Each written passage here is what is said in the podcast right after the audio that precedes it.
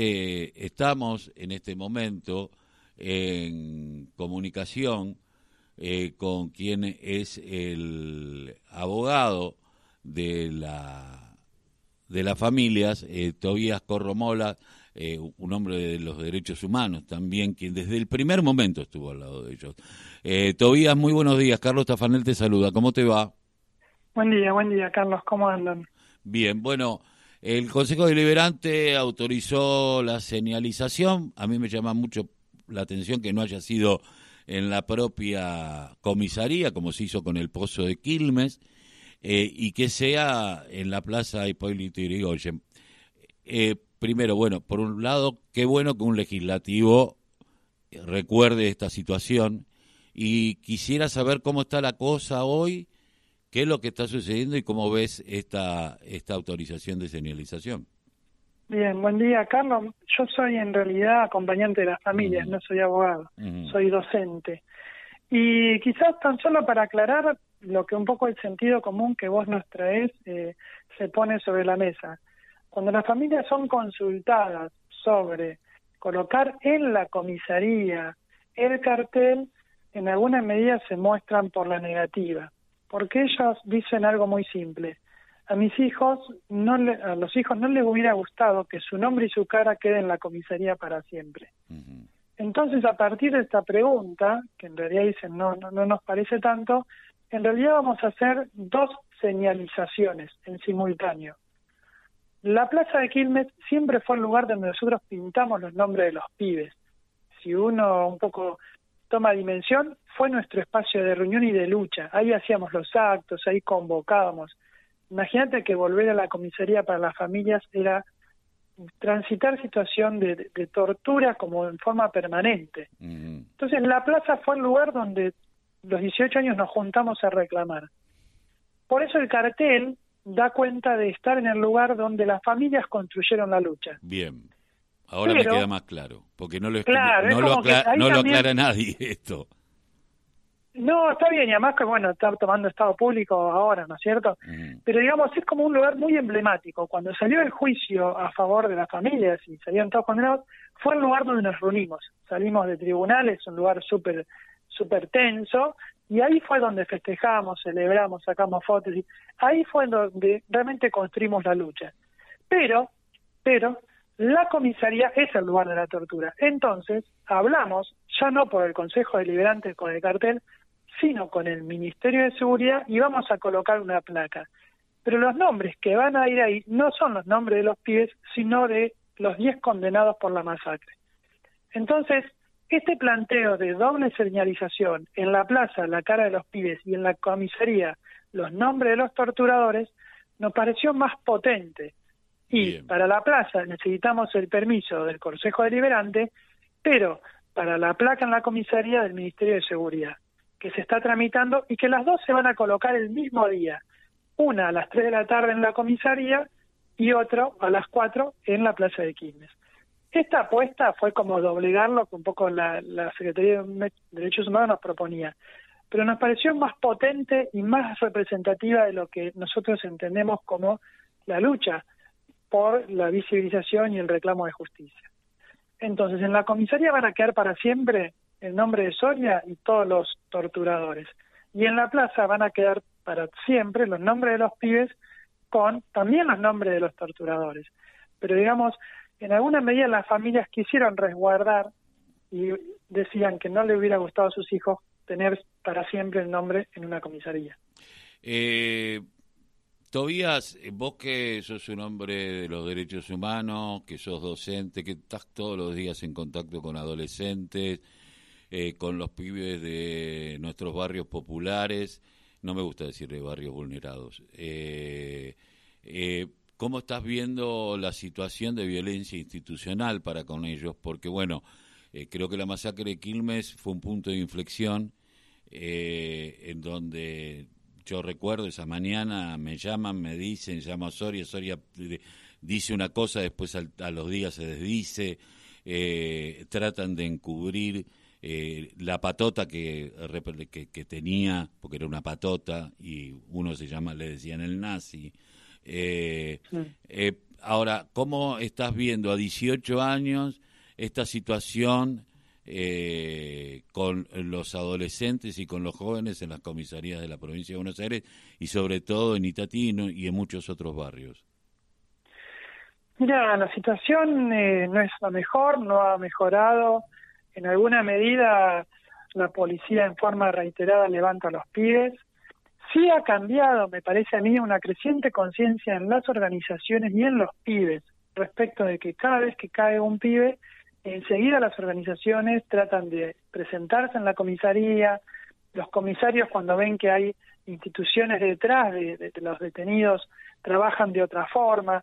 Entonces, me parece que la policía siempre es funcional a un modelo económico, a un modelo de gobierno, al control de la calle, a la sensibilidad que tienen también los medios de comunicación para exponer la inseguridad.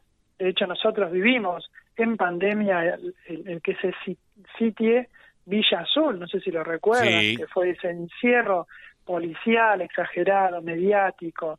Bueno, no voy a entrar en más detalles, pero en alguna medida fue una cuestión extremadamente violenta y, desde el plano bueno de, una política sanitaria totalmente inefectiva.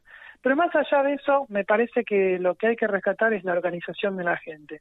Y también poner sobre la mesa que un poco la señalización va a dar pie a señalar la alianza policía-justicia, porque en el fondo ese también es el gran problema que tuvimos. Es decir, Nieves Google era el fiscal a cargo y en todo momento responsabilizó a los pibes del incendio y los trató de mentirosos. Es decir, a los sobrevivientes que habían sobrevivido a la tortura, los trató justamente de, de mendaces y falaces. Entonces me parece que el camino es doble, porque la policía también arma causas contra los pibes. Y ahí hay que ir a batallar a la justicia hemos tenido reiterados casos de vecinos que están con causas armadas y que solo la organización del barrio permitió la liberación, el esclarecimiento de una situación en la cual buscaban a otra persona y empapelaron a un vecino. Entonces, no veo en, los últimos 20 años que se haya discontinuado las políticas de, mano dura, de, de, te llevo por las dudas, de empapelar causas, respecto de los pibes. Sí ha crecido mucho en nuestro barrio la conciencia. El Itatí se ha manifestado en forma reiterada en los tribunales penales de Quilmes por vecinos que tenían justamente causas armadas. Al menos tuvimos en los últimos 20 años cuatro causas. Sí, eh, yo recuerdo hace poco una referente política de ahí, Itatí, eh, que también se llama Itatí, eh, pero eh, cuando un grupo del Autoy hizo, eh, tuvo un conflicto con primero con Carreros y después eh, ingresó a la noche dentro de los pasillos llevándose a todo el mundo y porque sí, y que metieron a uno de los pibes en, en ese container que tienen eh, ahí sobre la calle San Martín, en donde fue golpeado. Bueno, esas cosas como que quedan en la nada, porque total le pasaron un par de negritos, ¿no es cierto? Es como esa sensación y eh, seguimos teniendo este arrastre desde la época de la dictadura del algo habrán hecho. Yo digo, lamento decir esto, pero la diferencia de la lucha estuvo tristemente marcada en las muertes de Diego, Elías, Manuel y Miguel. Los papás que perdieron los hijos solo tenían por delante luchar. Los que los tenían vivos los cuidaron, los protegieron, en alguna medida también los, los ocultaron en términos de, de, no seguir exponiéndolos porque ya estaban marcados por la policía. Entonces, cuando uno es golpeado por la policía, intenta salir rápido de la situación y dejar de exponerse públicamente porque puede volver a ser detenido. Pero aquellos que han perdido a sus hijos, ya no tienen nada más que perder. Y en alguna medida la lucha se sostuvo fuertemente por los papás de Diego, Elías, Manuel y Miguel. Los mm. demás intentaron sobrevivir como podían. Sin embargo, cuando llegó el juicio, ahora fueron estos mismos sobrevivientes que se mantuvieron en alguna medida más tapados los que aportaron contundentemente el relato de la noche del 20 de octubre. Entonces, como que uno va entendiendo el proceso de la lucha qué lugar ocupa cada uno en función de lo que le ha tocado. Los que perdieron sus hijos fueron con todo contra la policía. y los que sobrevivieron esperaron su tiempo para declarar y lo hicieron en forma contundente. Por eso uno no deja de sorprenderse que los 10 digamos, imputados fueron los 10 condenados con fallos unánimes por parte del Tribunal Oral y en todas las instancias de revisión, Casación y Corte Suprema no obtuvieron un solo fallo favorable más que reducción de condenas, pero en ningún momento obtuvieron absolución. Y esto se explica por la contundencia de los relatos, que a su vez, desde la Comisión Provincial por la Memoria, y viendo que este era un caso emblemático, se firmó el juicio en su totalidad. Entonces, eso permitió que los testimonios fueran recuperados y estén disponibles por las instancias de revisión. Por eso hay como decisiones políticas y estratégicas que permiten que algunas batallas tengan mayor posibilidad de ser ganadas. Pero si no hubiéramos tenido sobrevivientes o si no se hubiera filmado, quizás hoy Soria podría tener algún tipo de absolución con algún tribunal que considere que su reclamo en alguna medida podría ser atendible. Hoy Soria está señalado en Quilmes como el responsable de una de las masacres más graves y una tortura con pibes eh, sin precedentes. Y, lo que hizo la familia fue construir ese discurso y ese lugar en el seno de una sociedad quilmeña que tenía a Soria como el comisario que cuidaba los negocios de la calle Rivadavia. Entonces me parece que 18 años y una persistente lucha logran torcer lo que era el rumbo de la historia de un relato casi cantado. Soria, el custodio de los intereses económicos de Quilmes. No es menor que es la comisaría central, la primera de Quilmes, que es la, emblemática de, la elite, podríamos decir, de eh, la sociedad quilmeña. Seguramente. Todavía te agradezco mucho haber pasado por la voz, el grito que les calla el silencio aquí en la radio de la Unión Nacional de Club de Barrio. Te mando un abrazo y en voz a toda la familia.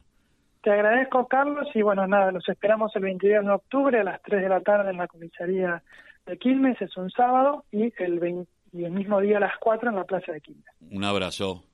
Abrazo grande. Eh, Tobías Corromola, docente y militante de los derechos humanos, quien acompañó en todo momento a los familiares de lo que fue la masacre de Quilmes.